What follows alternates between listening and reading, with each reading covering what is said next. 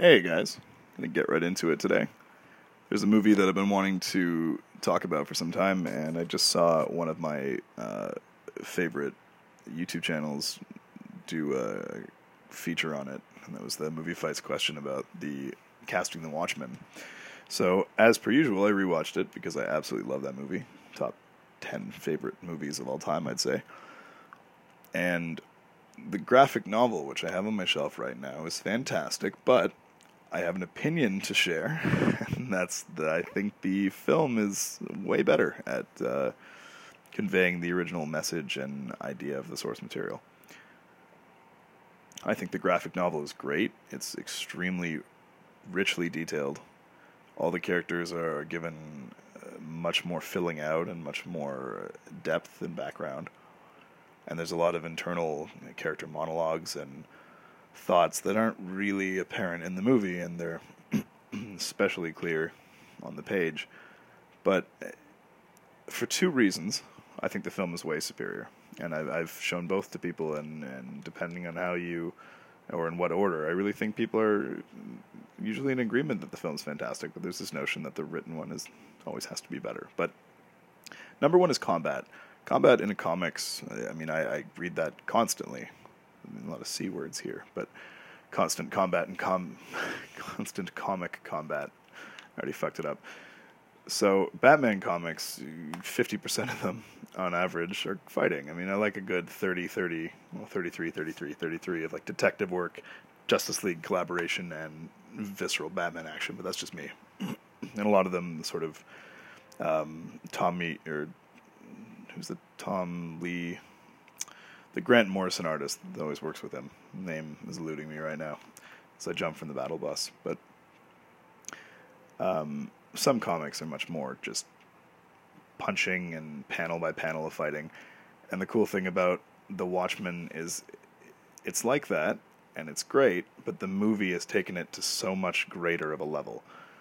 So you have that Zack Snyder 300 esque brutal slow motion combat where a, you know punches are thrown and it's slowed down and you see the impact and the results. It's very cool. And combat on the screen will always be superior to combat on the page, written or visualized. I mean, I'm an avid reader and especially comic book reader, but you can't you can't have a fight scene in a movie compared to one that's in a book just because what you can do is so much greater on the screen and it's just so much more satisfying to watch. But that's just reason number one. I think reason two The Watchmen has a better ending in the movie. I said it.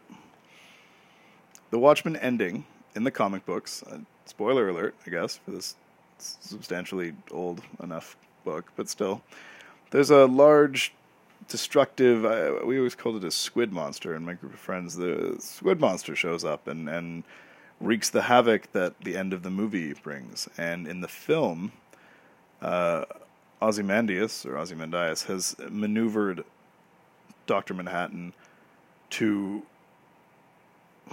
He's exploited him, and he's built technology that can emulate his uh, unique and mildly radioactive abilities, and so he is the catalyst of this destruction. And the destruction is a lot more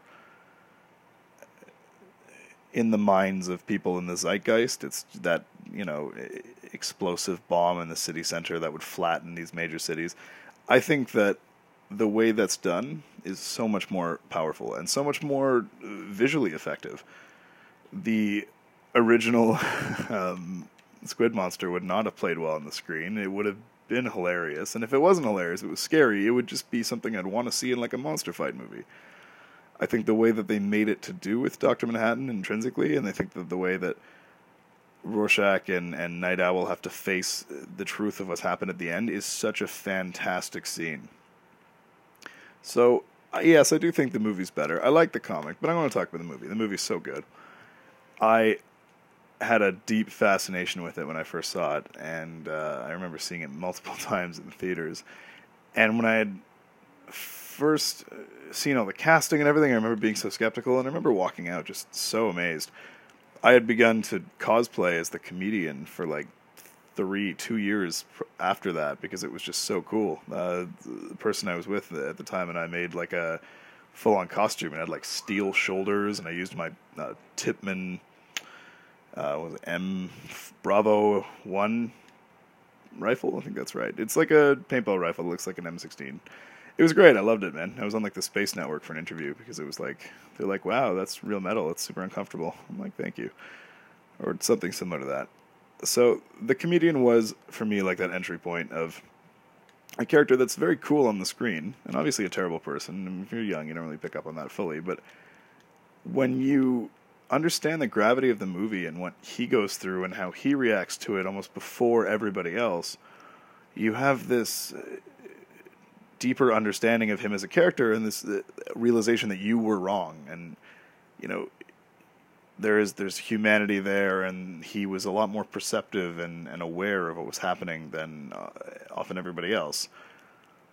Um yeah it, you can make the argument he met an unjust end, but I mean, you especially if you pick up on what's implied, or if you read, I have the um, before Watchmen comedian and something else. They come in pairs, and my friends got me the comedian for my birthday, and I think someone else is stuck in there. But a good read, but you find he's done terrible things. So it's an interesting character. I think that the split, a human sort of internal struggle with that that beast, that sort of Locke or Hobbesian argument of, of how human we really are and how savage and primal. I think the comedian just brings a very fascinating light and uh, take on all that.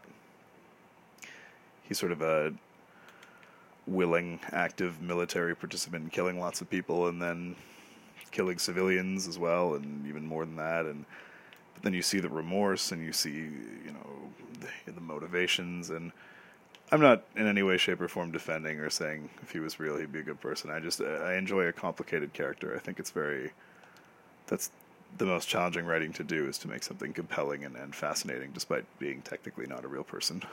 So I think it's very good.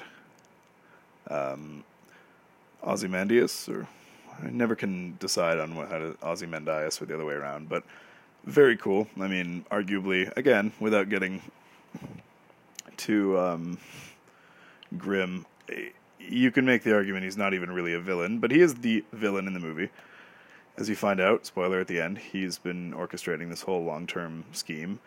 But my only complaint was you see him fight once, and it is probably the coolest, most satisfying fight scene when he takes on Night Owl and Rorschach in his like fortress of Egyptian solitude.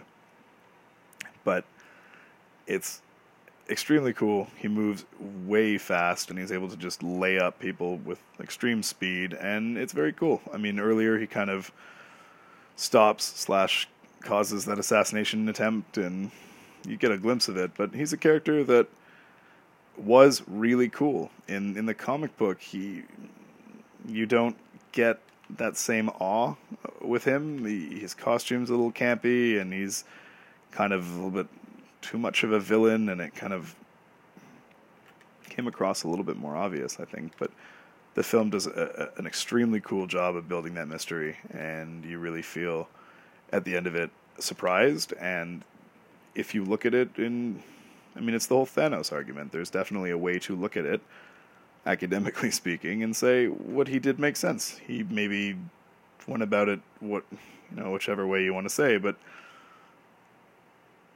um, he stopped a nuclear war that would have destroyed most of the world. And it's interesting when he asks Dr. Manhattan um, his take on that, because he's sort of this extremely wise, um, scientifically and cosmically gifted being who can sense beyond what we can sense. And he's like, without condemning or condoning, like, I understand. Like, so you've the most technically the most intelligent person and the most detached and also intelligent person can say that. So it, I mean, I like that about The Watchmen. The the movie specifically has that ending where the bad stuff happened. I guess everybody has to cover up about it, and they live with the lie. But it's a better world that they built from it, and I think that's a very powerful, albeit mixed message. But it, it's great. They throw in that little um, Watchmen Easter egg at the end too, if I remember. Um, the comic, the Squid Monster, just didn't doesn't really play for me. Um, I would love to see it one day in like some sort of Tales of the Black Freighter collab movie thing that has references. I'd love to see that beast on screen, but just the idea of rolling it out at the end of the the Watchmen movie that we've seen seems a little silly. Um, I did hear that they're making, or Netflix has got some access to make a, a Watchmen product of some kind. Uh, I'd be interested because I loved it. I loved the, the title, the stable of characters. I had uh, some reservations because I think a lot of it is so specific to the characters that if we have new ones or generationally removed versions of them, might kind of lose something. But I think it's definitely a, a property I'm excited they're exploring. There's a scene in it. I just wanted to make sure I had this before I forgot. I sort of said the two problems I have with the comic v the movie. I want to say just two straight up fantastic parts of the movie. And uh, when I mentioned I dressed up as a comedian, it was 100% because there was a scene when he's on um, Archie, the night owl flying hovership thing, and they're intercepting a riot, and it's that like quintessential comedian scene where I'm Your Boogie Man plays by I think it's KC and the Sunshine Band, and he responds to a slowly escalating riot, and he just pulls out like his gun, and, and there's some debate as to whether he uses beanbag bullets or sorry rubber bullets because he mentioned something about it at the beginning, but it's a bit um, garbled. It's sort of hard to hear him over the crowd. But he's either wounding or most likely killing. I mean, even uh, rubber bullets at that distance civilians, just laying people up, protesters, and the crowd scatters. and He does his job, and he just destroys like anyone fighting him. And he and Night Owl have this this confrontation because Night Owl's like, "Oh, this is getting heavy," and he, you know, he's all troubled over or what they're doing, and he's like, "What happened to the American Dream?" And comedian hits him with that line, you know, "What happened to the American Dream? It came true. You're looking at it," and he just murks this guy with a tear gas uh, grenade launched capsule. But it shows you that that difference uh, in that some of these characters you, we can't just talk about them like we you know supers need to go. Like there are ones like Night Owl who really do want to help? And then there's people like the comedian who are so detached from their humanity that you like oh well may as well just like fuck up as much stuff as I can. They're passing a new bill that bans masks like and that's why you're gonna just kill as many people in the meantime I think uh, the riot busting scene and the very first scene in the movie, and I'm not just saying uh, comedians' uh, death fight, the intro included into that, like the first opening act in the movie, is one of the best, I'd say top five intros to a movie of all time. I love it so much. It has that timeless Bob Dylan, Times They Are Changing song. It is just it hits close to home, whatever your home or your circumstance is. It makes you think about the times, about what it puts you in place of a movie that is is you know looking back and reflecting on on the retro components and and and the near history that its subject matter is about. It really puts you in that mood to think back and and look at that time period. It goes from happy and positive and and inspiring to just tragic and sad and, and, kind of tainted with bloodshed by the end of it. And there's just this perfect encapsulation of everything that this Watchmen movie is. It's amazing, and there's great people, but there's this darkness and this grittiness. And the soundtrack for the whole movie, I mean, you have Simon and Garfunkel, and you have All Along the Watchtower when uh, they show up in the Arctic. It's just amazing, but it, it tells you that from the beginning with this song. And that the comedian getting beaten to unforgettable, especially as he gets smashed into that painting of Silk Spectre on the wall, will always stay with me too. It's really uh, just a jump right into the action way to start the movie. And the more you learn about the comedian, the more you just see him in this situation. You have to wonder who's able to do this, and you're always looking for clues. But they've done a great job hiding the identity. But what's even more entertaining is when you watch it again, knowing that it's still it's still a great scene. So, yeah, guys, Watchmen is awesome. I definitely just uh, recommend you give it that old rewatch. And if you haven't seen it, I don't know how that's possible, but try to see it. it's very good. Um, just turning on Fortnite for a little bit. It's I think like two or three days before the new season starts. There's been a lot of speculation, and depending on how involved or how balls deep into some YouTube slash Reddit stuff there is, you can really figure out or, or make some educated guesses as to what's coming. And this morning it blew my mind. I look at uh, the daily whatever the weekly news thing that pops up in the menu, and there's like a inscribed ornate runic axe, kind of Norse looking, that's tapping on the shatter in the dimension line or the rift line in the sky, whatever it is. Heard a lot of theories. It blew my mind. I've been playing like nonstop God of War constantly. Um, by the way, eight out of eight Valkyries dead, but that Valkyrie Queen is just the worst part of any video game ever. So I'm still uh, whittling away at that. But yeah, it looked like the fucking Leviathan axe, and I don't know. that's just an extremely improbable and um, convenient crossover for for my sake, but I don't really think that's what it is. But I wonder if there's some sort of Vikings or Norse theme or a melee theme or even just like a giants theme because you got to wonder like, is that to scale? Is the axe actually hovering outside of it and it's sky sized? I don't know. Speculations running rampant. So we will have to look and see. And uh, I'll probably leave it there for now, guys. Trying to make another up soon, but have a good one. See you later.